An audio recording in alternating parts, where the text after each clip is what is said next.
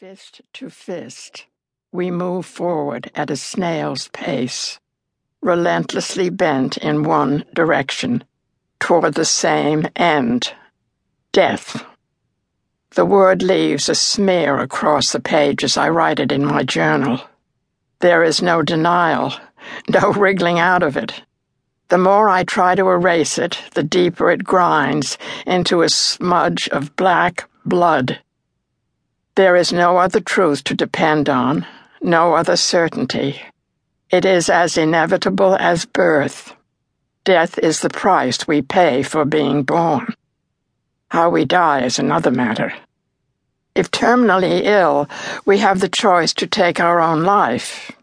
Secretly, somewhere inside me, lies the notion that I will slip away quietly in my sleep. There is also the vague, crazy fantasy or hope that it simply is not going to happen to me. Perhaps I inherited this indomitable optimism from my mother's mother, Laura Kilpatrick Morgan, whom I called Nanny. She stipulated in her will that two nuns sit by her open coffin in rotating shifts for the four days leading up to her burial, to ensure that her eyes did not suddenly open and that she was actually dead. Ready or not, I know that someday there really will be no more you, no more me.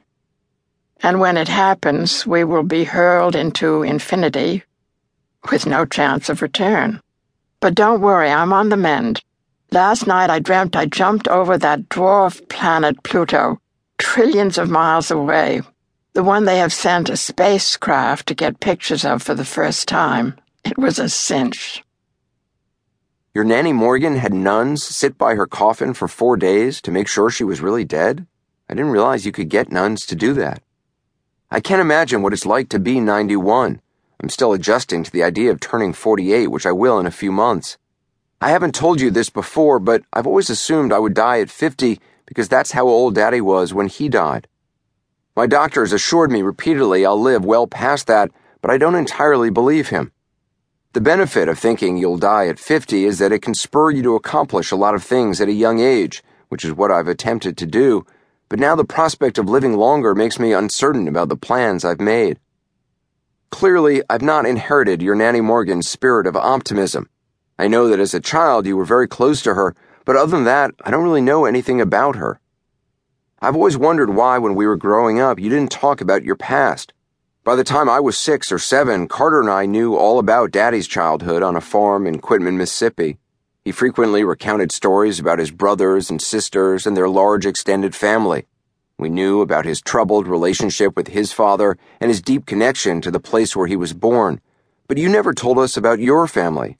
Did you just find it too difficult to talk about? It never occurred to me to talk to you or Carter about my childhood. My life had been scrambled, so filled with strange events and surreal subplots, that to try to lay them out would have been like combining Franz Kafka's The Trial with Thornton Wilder's Our Town. Also, your father didn't have just anecdotes to tell you about his childhood. He was a great photographer and had hundreds of pictures to illustrate whom and what he was talking about.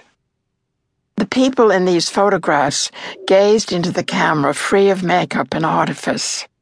I couldn't help but wonder what they would think of me if they had any idea of the chaos I had come from.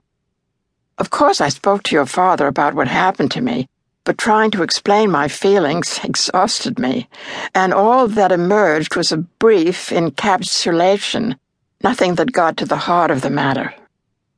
If it was too complicated to lay it out for the man I loved, how could I even begin to translate it for my children? I had never had the experience of talking about my thoughts and feelings. When I was a child, adults really didn't communicate very much with children. I needed time to sort out what had happened, to understand the motivations of others that I had not been aware of as a child. The first time I went to a psychiatrist, I was about twenty-seven. I sat down in his office and said, "I'm here, but there's one thing I don't want to talk about. My mother." Well, that was ridiculous, of course.